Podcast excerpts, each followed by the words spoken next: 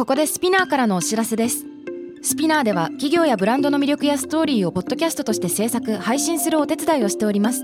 ポッドキャストを通してお客様とのタッチポイントの創出とエンゲージメントを向上させてみませんか？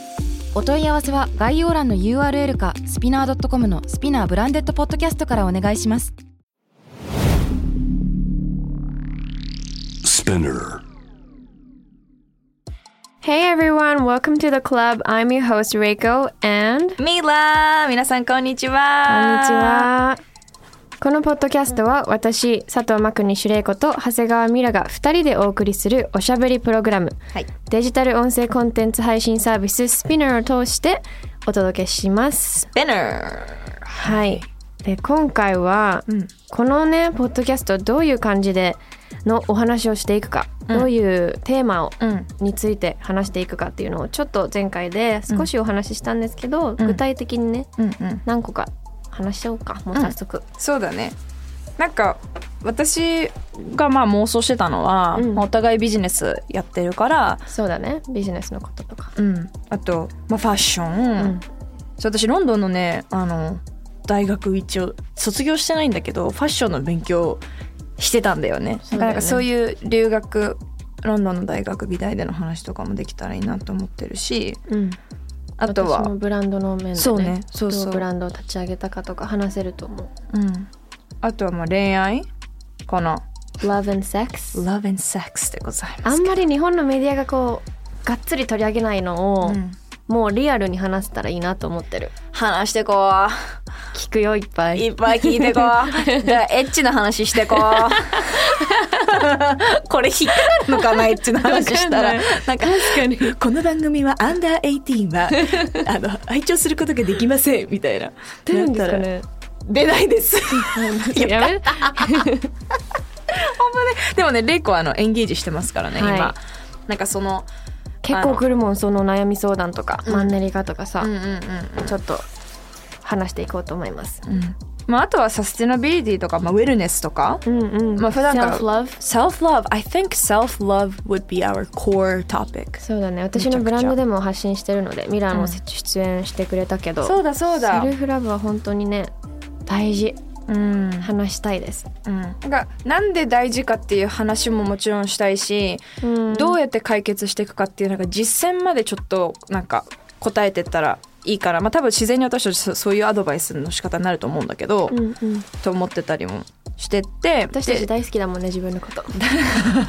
でもねなんかねこの間私イベントやったの。セルフあの What is self-love っていうイベントを本当に20名前後でイベントをやったんだけどその時の質問コーナーで、まあ、イベントの内容は、まあ、まず私がなんでセルフラブとかウェルネスについて発信するようになったかっていうのとあとはその私の友達でウェルネスフィットネストレーナーっていうマリジョセっていう友達がいるからマリジョセにウェルネスのそのジャーナリングの仕方とかなんかその呼吸法とかストレッチとか教えてもらったのね。うんでなんかこうそのイベントではただただなんていうのかな私が一方的に話すんじゃなくて私も一緒にそのウェルネスセルフラブについて学びましょうみたいなイベントだったんだけどなんかそこで質問されたのが「ミラちゃんは自分のどんなところが好きですか?」って言われたんだけど「え？みたいな「えないです」みたいな。嘘。全員爆笑だったんだけど「え？ある？なんかそんなに自分のことをそこまで考えてない。なんかうん。鏡見て「え私ここ超興味いい」みたいな「え？だからその時言ったらえ？眉毛?」みたいな。なんか「眉毛まあまあいいかな」みたいな「え？目?」とかなんかそういうレベルでなんだよね。セルフラブがその自分が好きってよりか、まあ、嫌いじゃないうん。感じはするかも。わかる。でも自信はあるじゃん？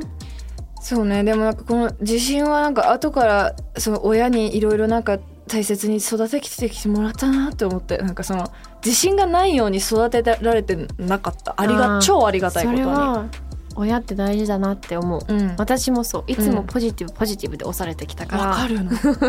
わかるの？それはあるかもしれない、本当に。ちょっと口が悪くなるぐらいうちの母親もすごいうん。ポジティブじゃないけど、なんか身長が高いのも例えばコンプレックスじゃないですかって来るんだけど私身長1734あるんだけど一回もコンプレックスって思わないで育ったのねでもそれは日本だと大きい子ってあんまりこう女の子で大きいってあんまよよくないっていうかそういうコンプレックスを持ちやすいらしいんだけどうちのお母さんが、えー？そうそうなの？そうそうだよそうだよ。で今はでも身長が大きくてモデルさんが大きいみたいなかっこいいってなってたけど、うん。私小6で168とかあったからすっごい大きかったんだ目けど。立つから？そうそうそう。だけどママがママ153センチとか4センチしかないのねうちのうんだからちょっとちっちゃく超可愛いんだけど、ママに本当によく子供の時から「いやあんた本当身長大きくてよかったね」みたいな。うん。とかなんか「この足の長さは私からは出てこない」とか言うの。うん。絶対これはパパの遺伝だよみたいな。感謝しなみたいな、うんうんうん。とか身長は整形できないからねみたいな、まあ、今できるらしいんだけどね。ちょっとねそう今ね500万ぐらいでできるらしいんだけど。でもそのさ分かる？なんか唇を分厚くするレベルではできないじゃん、うんうん。なんかそうやって言われてきたからうわすごくありがたいものを親からもらったんだなすごくラッキーだなっていうマインドになったから別に身長が大きいのが嫌って思わなくて済む育ち方をしたのかも、うん。その自信っていうのはね。うんうん。わかんない今ベラベラめっちゃ話したけど。でも親から言われてきたことは結構そこで当たり前が出来上がるから自分の中の。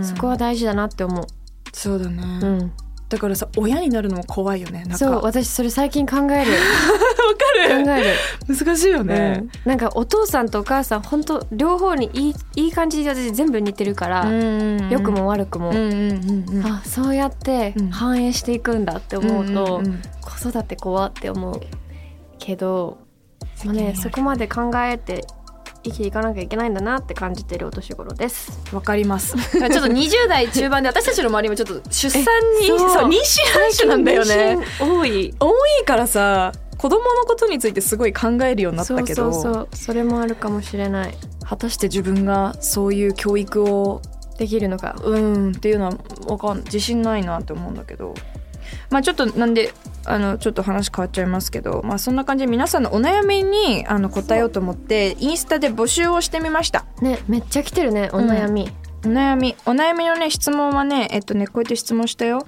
みんなのお悩みお悩みガールズならではの悩み。あとは、えー恋愛仕事ビジネス社会問題などなどお待ちしてますとのことで。うん。なんかわざとあえてガールズって言ったのは日本ではなんか、まあ、区切らない方がいいと思うんだけど同時にその女性が自由に話せる場っていうのが少ないっていうのを感じたから、うんまあ、ちょっとあえてみんながセーフスペースここでは何でも話せるって思ってもらえるようにしたかな。このポッドキャストではあの私たちも収録中思ってることもちゃんと素直に言ってジャッジなしで話せたらいいなって思ってるし聞いてる皆さんにもこうジャッジなしでジャッジしないでね、うん、ジャッジしないで。質問する皆さんもなんかジャッジされると思わないで、そう。何でも言ってほしいね。うん、で私たちもジャッジしないようにしよう。うん。頑張って、意見とジャッジが違うことはら。うん、頑張ろう。はい。はい。じゃあちょっと質問読みます。あいいのありましたよ、えー読むね。うん。周りからの体型の視線が気になります着たい服じゃなくって体を隠すファッションになってしまう。うん。これはもう私がやってることすべてにだ。そうだね。かもしれない。レギンスとかさ、うん。私も結構それで盗撮されたことあるんだけど、うんうん。私は結構それでも自分のスタイルとか着たいものとかを着続ける、突き通すタイプなのね、うん。まあ、うんそもそもねそんななんか男性の性のためにうん着たいものを着な変えなきゃいけないっていうのは私はすごい理解できなくって、うんうんなんで私のブランドでも結構ボディラインが出るものとかもあるし、うんうん。日本人だけじゃなくて海外の方にも買ってもらえるようなラインとかカットのデザインもあるから、うん。レギンスのねアスレジャーファッションとしてレギンスとかも出し始めたの今年から、うんうんうん。そうだ点で出てる。そうそう天で出てるからそれを履いてた時にですね、うん。あ履いてった時に。はいこれ、ついほんと数週間前の話なんだけど、はいはいまた捕まえて、はい。また？また捕まえました レイコマークにスタートはい。誰を捕まえたんですか？あの盗撮をさすんごいあからさまにされたの、うん。カシャって、うん。そのレギンスを履いてる時に。そうそうそう後ろ姿お尻をさ、取られたのよ多分ね、はいはい。でもう振り返ったらもうその人も隠すつもりなかったのか焦っちゃったのか分かんないけどもう固まってて、うん。携帯目の前に持ったまま。はい。でああこれはもうはい確信犯ですって言って。はい確信犯です。あのちょっと警察って言って連れて行ったんだけど。それはもう素直についてきてくれたの？その人は素直に。でもさすがに抵抗はしようとするからさ、うん。一度はみんな、力も強いしやっぱ男性ってなるとね何持ってるか分かんないから危ないとかよく言われるけど、でもまあなんだろうそこは私が自分で守らなきゃいけないところだから、うん。自分なりの対応をちゃんとできればいいのかなって思ってて。え一人で行ったんだっけその時？うん。えすげえ。それでそれで？え今盗撮してましたよね？って言って。そし絶対してないって言うからじゃあ携帯見せてくださいって言っていや見せ見て見せてもらったらもういっぱいあるの。いろんな人のいっぱい女の子そう。で私はいつも携帯だけを持ってその逃げるの。そうすると絶対追っかけてきてくれるから。あでそれで誘導するみたいな。はいはいはいはいはい。その力ずくでその人の手を引っ張って警察連れてくとか駅員さん連れてくって不可能に近いから携帯だけを取って走るのね、うんうんうんうん。う。んうんそれが私の手口なんですけど。皆様メモっといてください。手口は携帯を持って逃げるです。でもやっぱ人がねいるところだの方が安全。うん。だから電車とかだったら全然ね助けてくれる人もいるんじゃないかなと思うけど、まあ助けてくれなかった時もある、うんうん。それはだからやっぱ自分次第自分で自分を守らなきゃいけないんだな特に日本ではってすごい感じたのね、うん。でもあのねやっぱ守りたくなっちゃう。正義感うん。出ちゃうんだよね、うん。許せないと思って、うん。なんであなたのためにうん。私がこのレギンスを履かな履け履いちゃダメってなるのかがなんで我慢しなきゃいけないの？そうそうあんたのために。ってねう。ん。だしそれでこうやって言えない子の方が多いのも分かってるから、うんうんうんそれでそれはみんなねもう着れなくなっちゃうよと思うし、うん。レギンス見られるでしょ？だって履いてたら。そう。見られるんだけどレギンスならまだいいんだけどなんかちょっとさ胸が出てたりとかさ、それこそ私身長が大きいからさそう結構そういう格好でさ山手線乗ってるとさむちゃくちゃ見られるわけサラリーマンの人に。うんそれでなんかそういう格好をしてたからではないと思うけど、うん痴漢の経験も電車の中であってでそのやつのブツを当てられてきたりとかねまああえて言うけど。でなんかもう私は抵抗するにはさもう肘でガーッとその人のこうなんていうの体を遠ざけるしかできなかったりとか結構こう普段なんだろうなコミュニケーションの中でははっきり物事言えるタイプだけどやっぱりそういうシチュエーションになると全然言えなかったの。なんか、うん電車通学も長かったからそういう経験も多い多分すごく多いっていうか、まあ、もしかしたらさ話してみたらみんなと同じぐらいなのかもしれないけどあってでいつも言えなかったりとかなんかけ駅員さんにも言えなかったりとかもう泣いて終わることが多かったのね、うん。でももうほんと途中からそれに飽きてきてなんか怒りが出てきてで妹に4つ下に妹がいるんだけど妹はなんか護身術用に子供の時私柔道を習わされててで私よりも下の妹たちはみんな護身術を習ってたクラフティングっていうんだけど、うんうん。いう種類の護身術を習っててなんか一回その携帯の話じゃないけど原宿のあの交差点でん並んでた時に信号待ちのところでね。なんか私たちはこう信号に向かって並んでるんだけど結構混んでて横から突っ切ってこう男の人がなんていうのかみんなさ前方向向いてるのに左から右に突っ込む人がいてあもう絶対痴漢だってこうなんていうのもう勘が働いてうん。でパッて下見たらやっぱ携帯がもう多分なんか多すぎて経験が、うん。け痴漢っていうか盗撮だよね。うんうん。で携帯をこうカメラをさこういう感じにして上にしてえー。手もこうなんていうのかな桃ぐらいのところに置いとくとその通りすがったさ女の子たちのスカートとかを取れるからで私もその時スカート履いててうわって思ってで私だけじゃなくて多分他の子たちのもこうやって撮ってたんだけど 暇なの？やばいよね、うん。でなんかでそれがもう悔しくなってどうにかしたいって思ってた時の私だったからその人のさっきの話じゃないけどマジで手掴んで「今撮りましたよね」みたいな。そこでバーって周り人いんで誰も手伝ってくれなかったんだけど「なんか撮りましたよね」みたいな「いや撮ってないです」ってえじゃあ携帯見せてください」って言ったら携帯出してきてで私もそのまま手掴んだまま「てんてんてん」ってなって。えそれ違う携帯じゃんと思って。撮ってた携帯と違ったの。えー。でそれで私も「てんてんてん」それさっきの携帯じゃない！って言ったら「は っダー!」ってはダッシュされたの。えー。でダッシュしてたら私別に足遅くないから追いかけようかなと思ったんだけど、うん。もうスカートだからそんなガンダができないの。ガチダッシュができないから、あもう無理だ。しかも周りの人も手伝ってくれなかったし。と思って。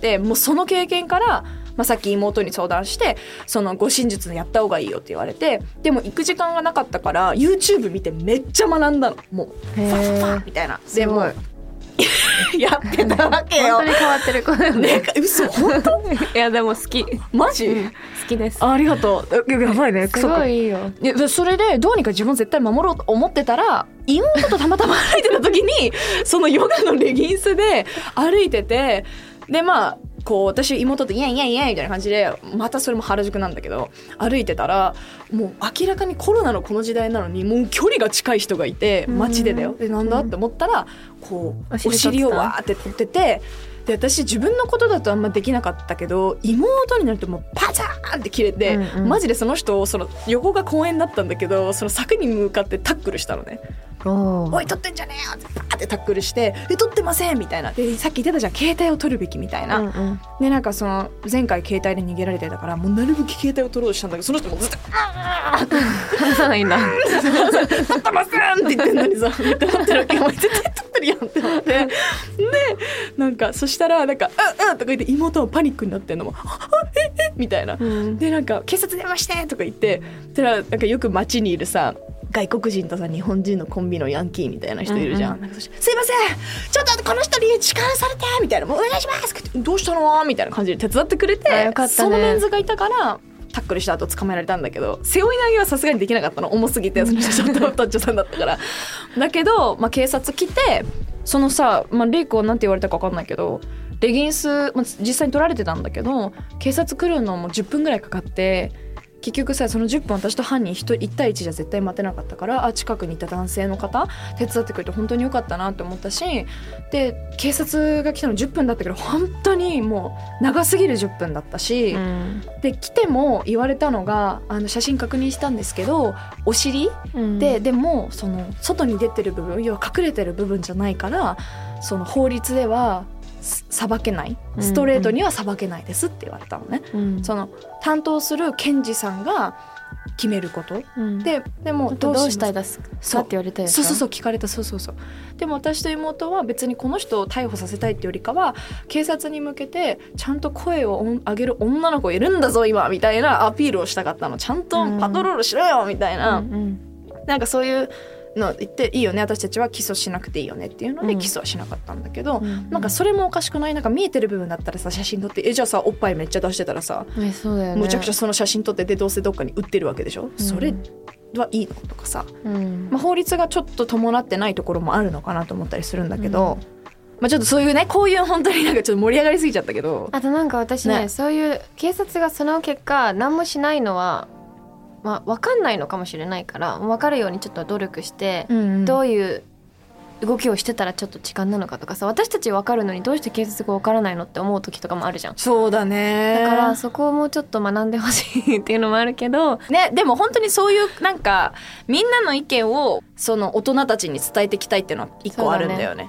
あとなんかメンタルヘルスをそこでしてほしい。そのどうしますか？じゃなくてなんか大丈夫だよじゃないけど、うんうん。それで男無理ってなっちゃう子だっているわけだし、うん。一生男とさ男の人とさを触れないとかさ、あるわけじゃん痴漢されて、うん。そこをのトラウマをの経験で終わらせるんじゃなくてそうなることがあるっていうことを知った上でじゃあそういうことがあったら警察官はこういう対応を女の子にしましょうとかをうん。した方がいいんじゃないかなって私すっごい思った。うん。そうだね。だから逮捕終了とか捕まるよかったじゃなくてもっと精神的な部分で傷つくわけだからこっちは、うんうんほんとムカつくね。思い出したらイライラしてきた。イライラするよね こういう問題って。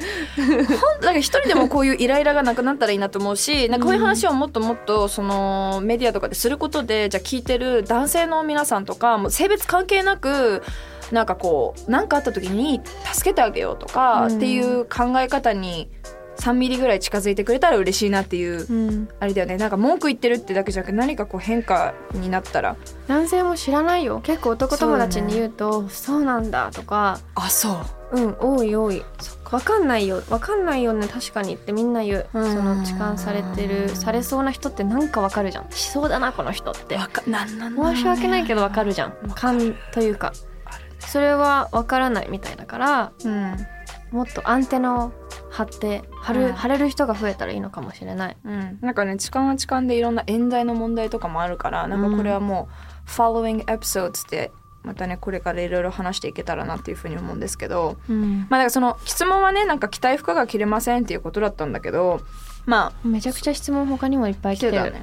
でもなんかそれはレイコはさっき言ってたのはそのレギンスはでも着続けるっていう派じゃん、うん、でも私はそのレギンスを着続けようとかじゃあ引き続きちょっと胸が見える服がそういう格好体型が出るような格好を着続けようっていうなんかねメンタルはないっていうか、うん、なんかレイコとかみたいにそれができる子にはぜひしてほしいしできない子にはあの私みたいなの子は全然無理しないでいいと思ってる、うん、なんかそれでさ私がいやだから私たちが着る服我慢しなくていいから好きなもの着続けましょうって言ってその子がその日痴漢されたらどうしようって、ね、そうそうすごい思っちゃってだからなんかできる子から、うん、そのちょっと勇気出して私もレギンスぐらいなら全然履いてるし、うんうん、でもやっぱちょっとなんか胸が出る服とかは日本ではニューヨークとかだとさ乳首ピーンってやってても誰も見ないわけ、うん、タンクトップとか T シャツにさ、うん、でも日本だとさ「えあの人下着忘れてるよ」みたいになるじゃん、うん、なんかそれが それをなんかそうそう無理しないでってことは言いたい。確かにね。自分がこの質問はそうだね。だから自分がその心地よい服をその着たい服じゃない体を隠すファッションうんになってしまうのはなんかこれはもう TPO は大事だけど、うん、人のためとか人の目線のためにやらなくていいんじゃない？自分がそれでアンカンフトボって思ったら、うん、やらなきゃいいし、うん、ちょっと一部、うん、なんだろう。レギンス履くけどパーカーでお尻隠すとかさ、うんうんうん、あいいかもそのアイデア。なんかちょっとずつね、うん、ファッションを楽しめたらいいのかなと思う、うん。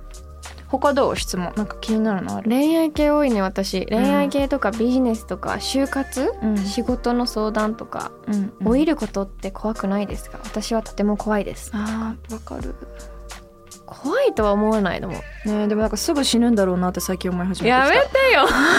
えだってさコロナ始まる前さコロナ始まる前私22歳だったんだけどもうすぐ25でしょみたいな。えもう怖すぎと思って本当に怖くて。早かったよこの23年は早いよねだからなんかちょっとあこういうペースで私多分いつの間にかえ60歳みたいな感じなのかなみたいな。なんかちょっとその、まあ、時間の話になるかな、私結構ね何歳までに何っていう時間軸を自分でつけてるの。ゴールを。へえすげえ。今だったら30までにこれ。35まで40までって。だからそれを楽しみに生きてる。なるほどね。30以降何も考えてなさすぎてなんかだから地球なくなったらどうしようみたいなことしか。考えます。えー、でも就活とかお仕事についてとか、ね、転職とか、うんうんうん、どう思いますかとかが多いね。うんうん、留学もあるね。まあじゃあこんな感じでちょっと恋愛とか就活とか留学のことについて私たちの想像以上に質問が来てたので、うんはい、これは次回ちょっとたっぷりとお答えしていくっていうちょっとせあの痴漢の話でも盛り上がっちゃったんですけど。でも、ね、またねあのメッセージ読んでいきたいなと思うので、まあ、もまた今日の放送を聞いて感想コメントなどある方は「ハッシュタグ東京ヤングボス」はい。伸ばし棒をつけてもら東京伸ばし棒です。はい。コメントとかメッセージとかお待ちしております。はい、はい、この番組は毎週月曜日配信してるので次回また月曜日質問コーナー答えていくというところから始めていきましょう。はい。ありがとうございました。楽しかったね。質問こうやってみんなからもらえるとなんか、イメージがつくね。そうねコミュニケーション取りながら、うん、この、えー、東京ヤングボスを続けていけたらなと思います。Alright, thank you all for listening. That was Mila and Reiko. Bye. Bye.